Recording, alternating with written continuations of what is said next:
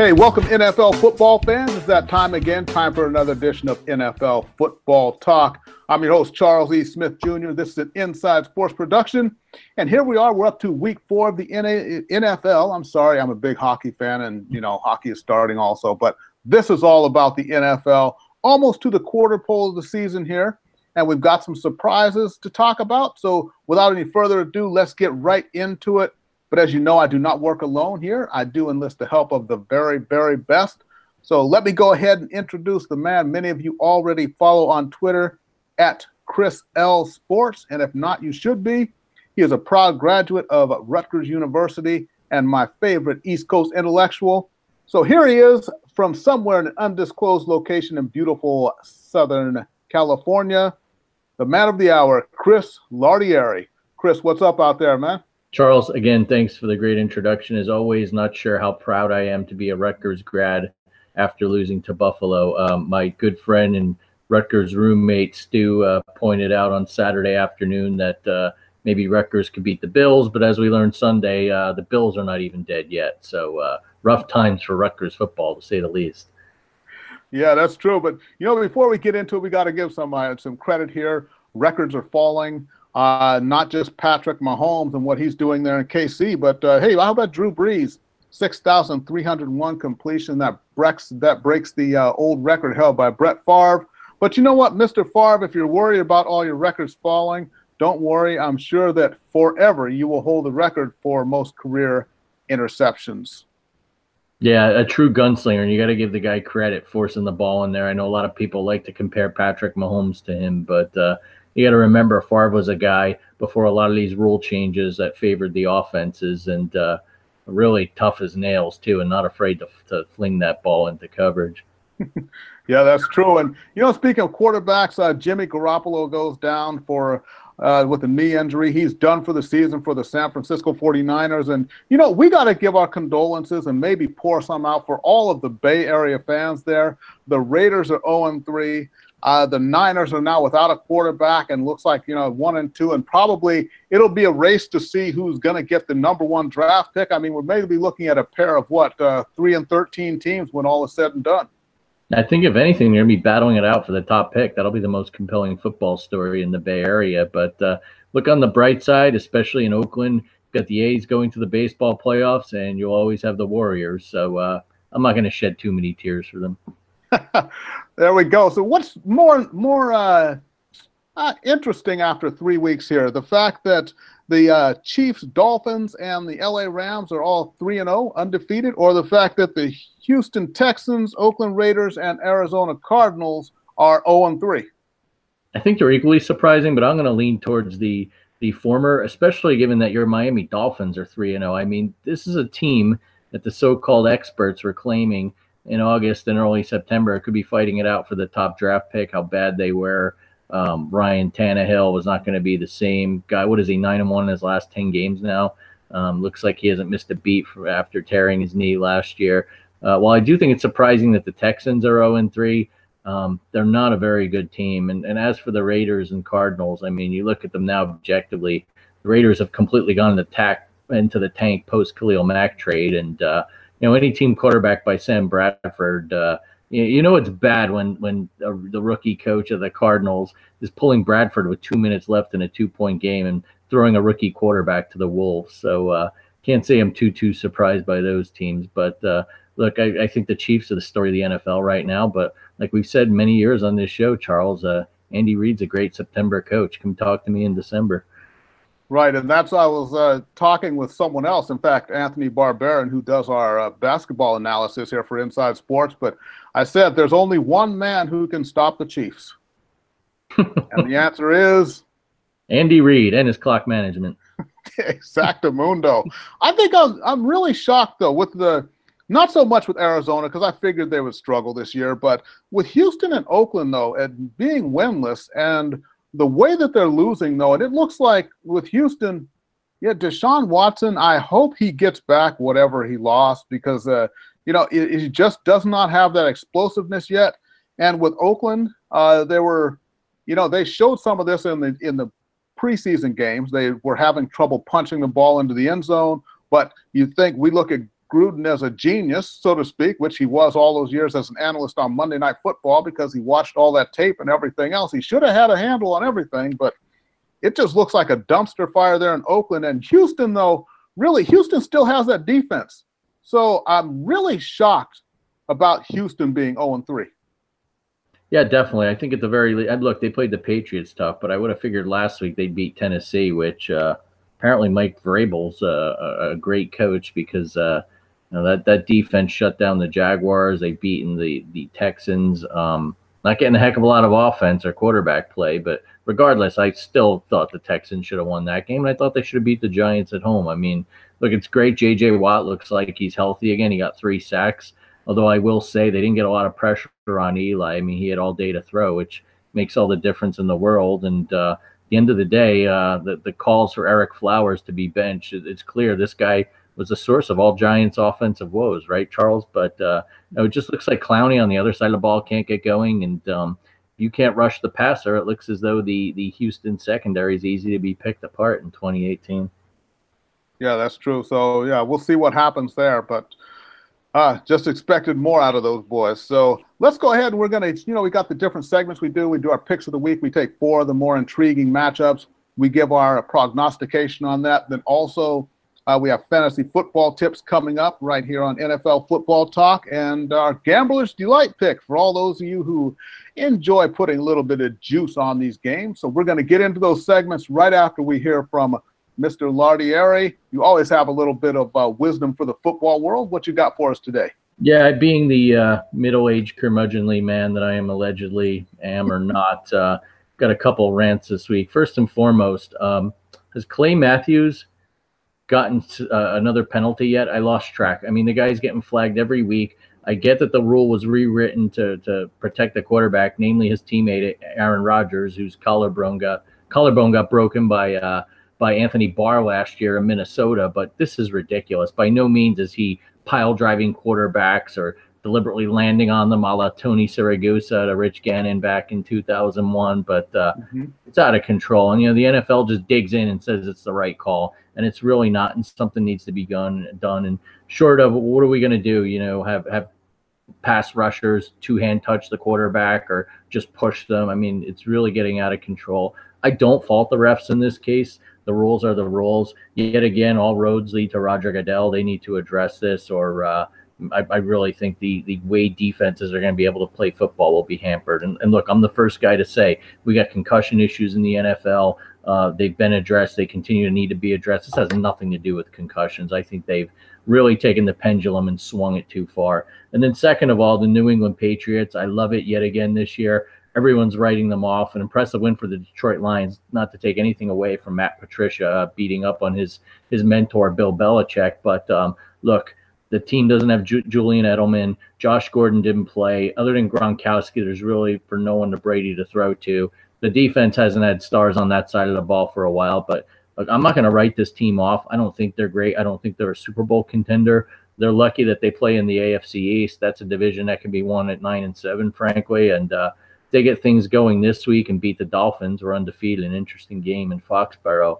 Um, I think they could get things back together, especially with the return of Edelman. But uh, don't throw dirt on the Patriots yet. But at the same time, don't expect to see them uh, in the Super Bowl come February. Yeah, there you go. Okay, let's get right into it here. So, the picks of the week. We've got uh, four different games here. We're going to pick. Last week, uh, Chris went two and two. I went three and one. Three and one, Charles. I'm three sorry, you went three and one. I'm sorry. You did pick Pittsburgh. That was the game you picked for Monday night. That's yeah, the game I missed. I picked Tampa Bay, and you went against your Giants against Houston, whereas I went for the Giants, and that was the uh, the one that I had there. So we did pretty well last week. That's 75 percent according to my high school math, and uh, I'll take that any week of the year. So, first game up, those Miami Dolphins undefeated going into uh, Foxborough, they're going to play the New England Patriots. The Dolphins beat the uh, beat the Oakland Raiders last week, uh, 28-20, and then New England, of course, that lost to Detroit. Uh, what do we think about this one? Dolphins are a six and a half point underdog, but playing well. And hey, he's talked about Julian Edelman being out. He's going to miss this game also. He's not going to be back until the fifth game of the season, so that may work well for the Dolphins. Uh, how do you see this game? Um, yeah, I, completely agree that Edelman will be missed. That said, uh, until the Dolphins can go into Foxborough and, and win a game or really uh, give them a game, which I haven't seen done in a long time, I'm going to side with the Patriots. I don't know if it's stubbornness, if the fact that I believe in uh, learning something from history. Uh, that said, I expect this to be a snooze fest and a fairly ugly offensive game that may set the game back a few decades. But uh, that said, uh, I really don't know if Tannehill can go and win on the road. I mean, I think last week they had a few tr- trick play and a few things bounce their way uh, in a win over Oakland. But uh, not to take anything away from your Fins, but I'm going to go with the experienced Patriots. And uh, I, I, think at this point, this is a telltale sign for this team. If they do lose to the Dolphins, uh, while I do think they'll be in trouble, at least from a division perspective, they're going to be down one game to the pit to the Dolphins. Yeah, there we go. So Dolphins are three and zero, oh, Patriots at one and two right now. I'm going to go ahead and say this is the game. I think that uh, Dolphins things are finally going their way, even though they lost a couple of players off the defensive line. So they're going to have trouble getting the edge rush against, edge rush against Brady this week. But I like the way the Dolphins have been playing, and honestly, I think the Patriots at this point, looking at how, what shall we say, depleted they are, really it's about uh, the mystique of the Patriots right now. And I think if the Dolphins can overcome that, they can pull the upset. Uh, I'm going to go ahead and go with the Dolphins in this game. And I we're back. okay. So, okay, we'll pick up where we left off. What was the last thing you heard about me talking about the Dolphins? Yeah, I mean, let's um, just go to the next game, I guess. Yeah. Okay, so I'm picking the Dolphins. All right. So let's go ahead with the next game. Uh, sorry for the technical difficulties, everybody. NFL football talk, and we're back. Charles E. Smith Jr., Chris Lardieri. And uh, first pick, we split on that game. I'm going to take the Dolphins for the upset. Mr. Lardieri is going with the Patriots. Next game, Detroit Lions, who are coming off that win over the Patriots. And uh, they're going to be in Dallas to face the Cowboys, who are coming off a loss to Seattle. These are two, two and one, or excuse me, one and two teams. Uh, it's desperation time, I think, for both of these teams. But really, I'm going to go with, I, as I said, I expected Dallas to struggle this season. I think that's going to continue. Uh, even though the Detroit Lions are a three point underdog, I do kind of like the way that they're playing, and I think they'll be a little bit amped from that win over the Patriots. So I'm going to go with Detroit to go into Dallas and uh, take down the Cowboys. And the other thing with the Cowboys, Sean Lee, great linebacker, but he's uh, another injury that he's got there. I don't know if his body's just really made for playing football, which is the other part of being a great player. But hey, sometimes the body just doesn't hold up but I think there are problems there in Dallas, and it's going to be exposed again this week. I'm taking Detroit. I'm going to agree with you. Matthew Stafford going uh, back to his hometown of Detroit, uh, combined with the fact I'm, I'm, glad you brought up Sean Lee. The Cowboys, I don't recall the exact number, have an atrocious record when Lee doesn't play. And then you look at what the Lions did. I guess uh, there's really no mutiny against Matt Patricia there. The defense played well. They actually had a running back go for over 100 yards for the first time in eons. I believe Reggie Bush was the last one. So uh, looks like they're not as much of a one-dimensional offense as we thought. So uh, Lions is my pick as well. There we go. We agree on that one. Let's get to the next game. And hey, the one one and one Cleveland Browns are in Oakland to play the 0 and 3 Raiders. It's Baker Mayfield time for the Browns. He came in last week and uh, came in with a surprise win against the Jets. I Granted, granted, the Jets are not exactly a juggernaut or anything, but hey, with a little luck, this Cleveland Browns team is three and zero. Oh. They are. I that, that's just how it is. So, Cleveland going into Oakland. I'm going to say Oakland goes to 0 and 4. I like the Cleveland Browns. Wait, I like the Cleveland Browns. I don't know when the last time was I said that. Maybe it was in the days of uh, Bernie Kosar or something.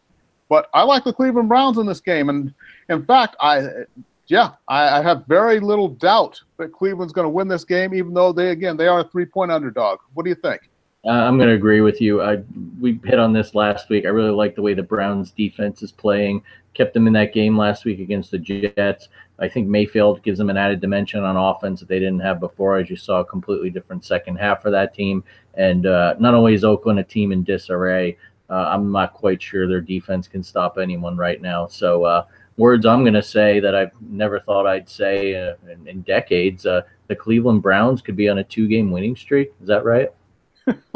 they very well could. So, hey, Cleveland Browns, we're both, both going for them over the Oakland Raiders. Last game we're going to pick the Baltimore Ravens. This is one of those uh, hey, you know what? There's three yards in a cloud of dust, blood and guts game. The Baltimore Ravens in Pittsburgh to play their division rival Pittsburgh Steelers. Ravens at two and one. The Steelers at one, one and one. The Steelers with the big win last week over Tampa, and uh, Baltimore with a big win over Denver uh, last week in Denver. So, what do you think of how how do you see this one? Uh, I think it's gonna be a tough one whenever these two teams meet. Classic backyard battle. A lot of uh, a lot of uh, defensive football, or you know, late heroics. And I, I remember on Christmas a couple years ago, the Steelers scoring a late touchdown. Uh, Joe Flacco versus Ben Roethlisberger. Uh, I, I, think it was interesting. The Steelers got back on track, especially offensively. Uh, I don't tend to like the Ravens on the road. I think they really threw a, a dud earlier this year in Cincinnati on Thursday Night Football. I'm going to go with the Steelers. Uh, I think everything's good for one more week, sans Le'Veon Bell, but uh, I, I just think that that offense kind of speculating at this point, but I do think that win over Tampa will help give them some momentum. Yeah, I think so. And also, the Steelers, from what I understand, they're finally listening to uh, listening to trade offers for Le'Veon Bell. So maybe that will mentally help the team get to the point and accept that they can't just be waiting for Superman. This is the team that's good. they're going to have to go forward with. You know, whether they make the playoffs, don't make the playoffs, go to the Super Bowl, or don't, it's going to have to be this unit here. And playing at home, I think that uh, kind of a load lifted here when they uh, can actually accept that Le'Veon Bell might not be coming back. Uh, I like the Steelers at home also.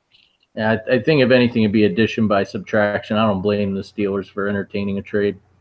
Yeah, there we go. Okay, so that's the uh, picks of the week. Now let's go ahead and get down to one of our favorite segments here, and that is our Gambler's Delight special. And what we do here is, uh, hey, we don't advocate that you gamble away your house payment or your kid's college fund or anything. But if you happen to be at a sports book, you got twenty dollars burning a hole in your pocket.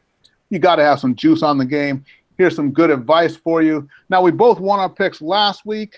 Uh, Chris is the master of picking the underdog. I go with the over unders. I went with the over on the Steelers and Tampa on uh, Monday night, whereas Chris went with the uh, New Orleans Saints game. Is that correct? Correct. Right? Yes. Outright, they were getting three. Yeah, there we go. Okay, Chris, uh, you first. What have you got for us? Uh, everyone knows I love underdogs, and there's nothing better than a home underdog. And I found myself one uh, this week after kind of an abyss of, of opportunities last week. Thank you to the Saints, by the way.